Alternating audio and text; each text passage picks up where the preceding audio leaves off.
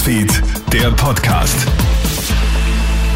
Hallo, einen schönen Vormittag am heutigen Donnerstag. Clemens Draxler hier mit einem Update aus der Nachrichtenredaktion.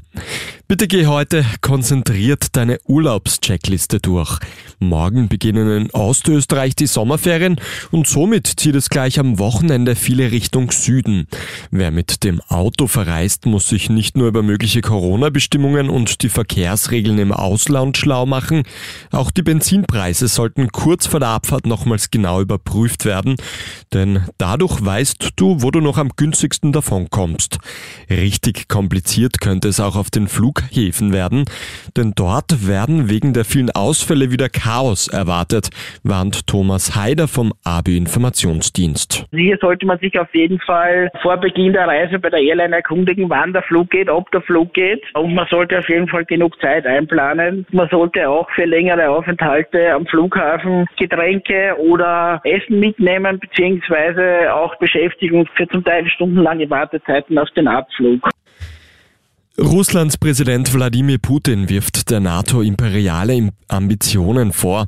Der Beitritt Finnlands und Schwedens gilt ja nur noch als Formsache. Das Militärbündnis würde den Ukraine-Konflikt nutzen wollen, um seine Vormachtsstellung in der Welt auszubauen. Was Putin nicht erwähnt, die NATO ist ein reines Verteidigungsbündnis, das keine Angriffskriege führt, während der russische Präsident versucht, auf brutalste Weise Teile der Ukraine einzunehmen. Und der Traditionsverein Wacker Innsbruck kämpft weiter um seine Zukunft. Der Fußballverein ist ja pleite, es droht jetzt sogar der Abstieg in die neunte Liga. Investoren sollen Wacker Innsbruck jetzt aber retten. Gespräche mit Geldgebern wären angeblich auf der Zielgeraden.